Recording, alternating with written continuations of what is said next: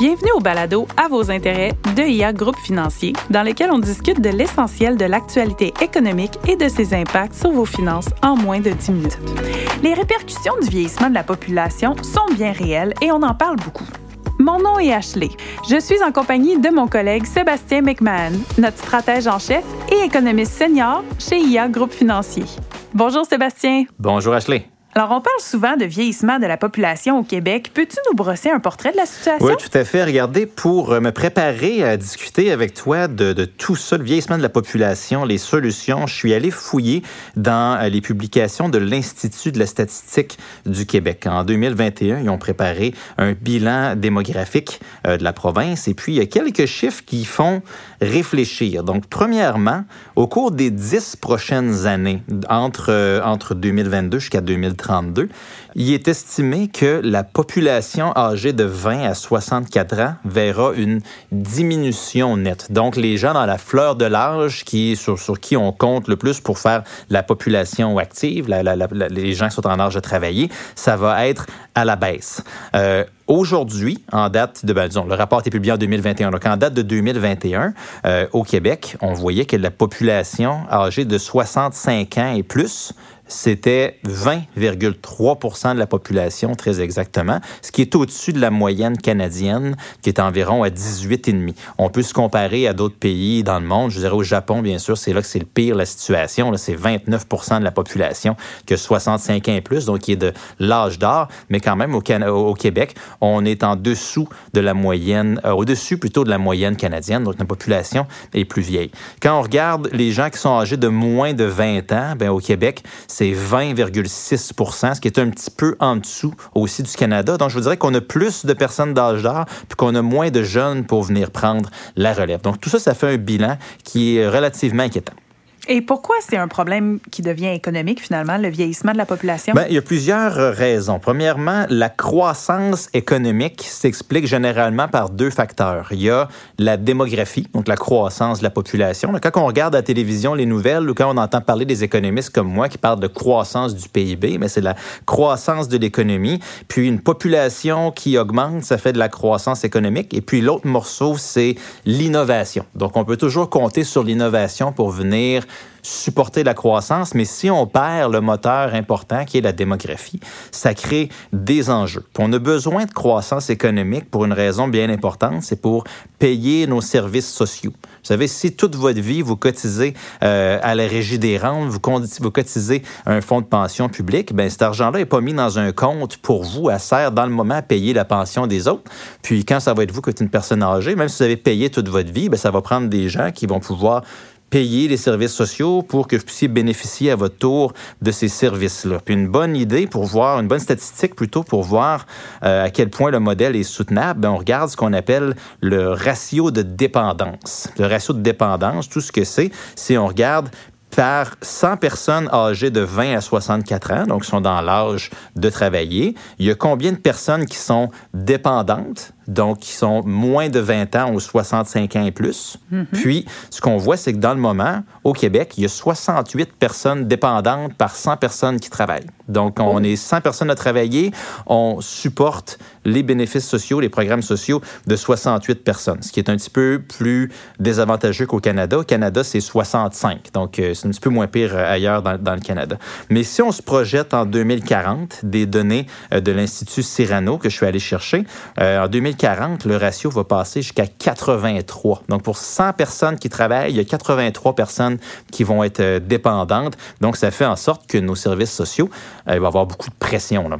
Je comprends. Et quelles sont les solutions des économistes au problème? Ben, le problème de la démographie, euh, bien sûr, euh, la, croissance de la population par l'immigration, c'est une clé. Puis on voit que quand on regarde, les Nations unies font des prévisions pour tous les pays du G7. Puis le Canada est quand même en bonne posture parce que c'est une destination intéressante pour les immigrants.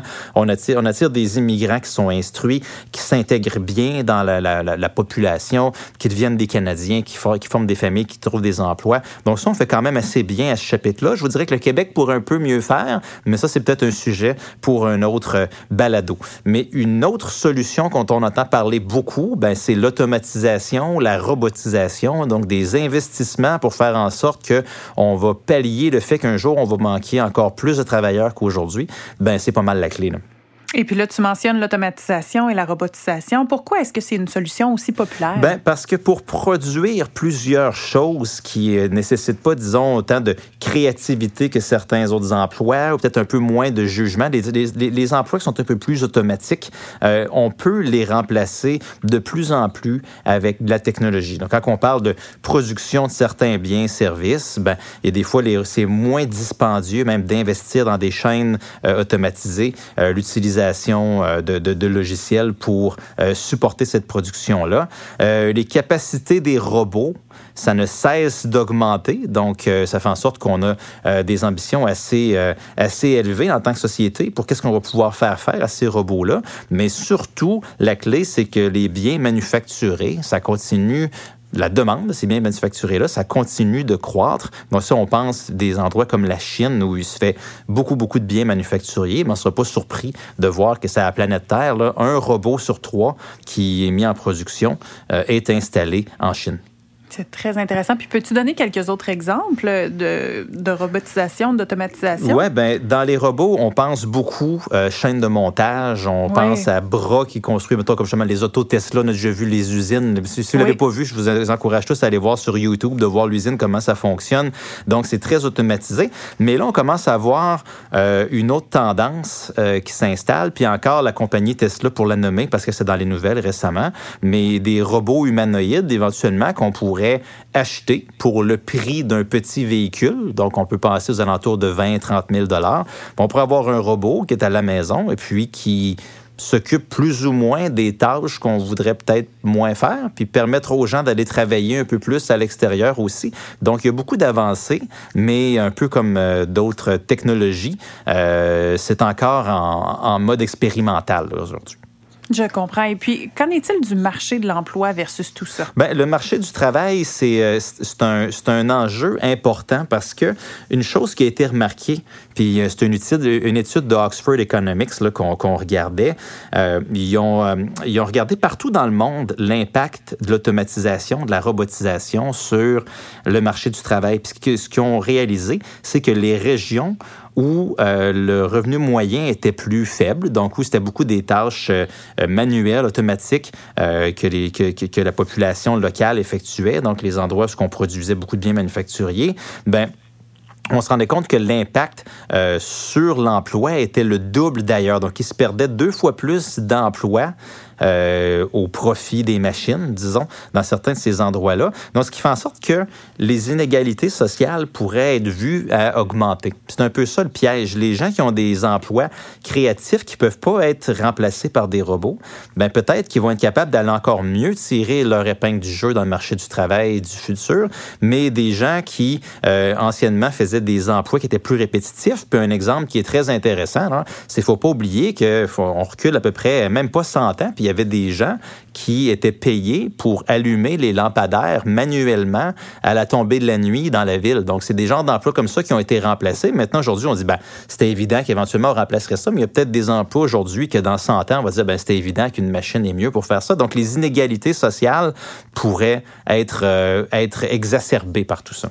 Je vois. Puis ailleurs dans le monde, il se passe quoi? On a parlé un petit peu de la Chine tout à l'heure. Oui, ben, il y a plusieurs questions que les gouvernements de la planète se posent. Euh, premièrement, euh, le, dividende social qui vient euh, de l'automatisation. Puis pour être bien précis, vous savez, une entreprise, disons une usine qui a plusieurs employés pour produire, si elle décide de licencier des employés pour remplacer ça par des machines, ben, oubliez pas que les employés payaient de l'impôt sur le revenu. Donc, comment est-ce qu'on impose l'entreprise sur ses profits qui viennent de la machinerie? Pour s'assurer qu'on paye encore bien les services sociaux. Donc, c'est tout qu'un casse-tête. Puis la deuxième partie, bien sûr, vous savez, si euh, il y a des robots qui se font installer dans plusieurs usines où les gens achètent des robots pour euh, euh, faire le gazon puis pour cuisiner à la maison, ben probablement que ça va être quelques multinationales qui vont produire ces machines-là.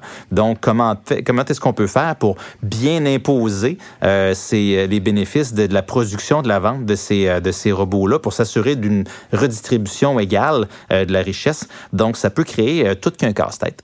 Absolument. Et quelle est la conclusion? La robotisation, est-ce que c'est un modèle de société qui est viable, qui est positif? Ben oui, je pense que c'est inévitable avec le vieillissement de la population. On a besoin d'utiliser la technologie pour euh, se supporter au quotidien comme société. Une société vieillissante aussi, il y a des solutions humaines, il y a des solutions économiques qui viennent de là. Mais quand même, faut pas penser que juste d'installer des robots, ça va, ça, va être la solution à tout. Euh, il va falloir être créatif en tant que société pour euh, intégrer tout ça correctement. Effectivement. Alors, je te remercie énormément, Sébastien, et je vous invite à partager notre balado si vous aviez apprécié. Vous avez aimé cet épisode et vous aimeriez en apprendre davantage sur l'actualité économique? Abonnez-vous à notre balado à vos intérêts, disponible sur toutes les plateformes. Vous pouvez aussi visiter la page Actualité économique sur ia.ca et nous suivre sur les réseaux sociaux.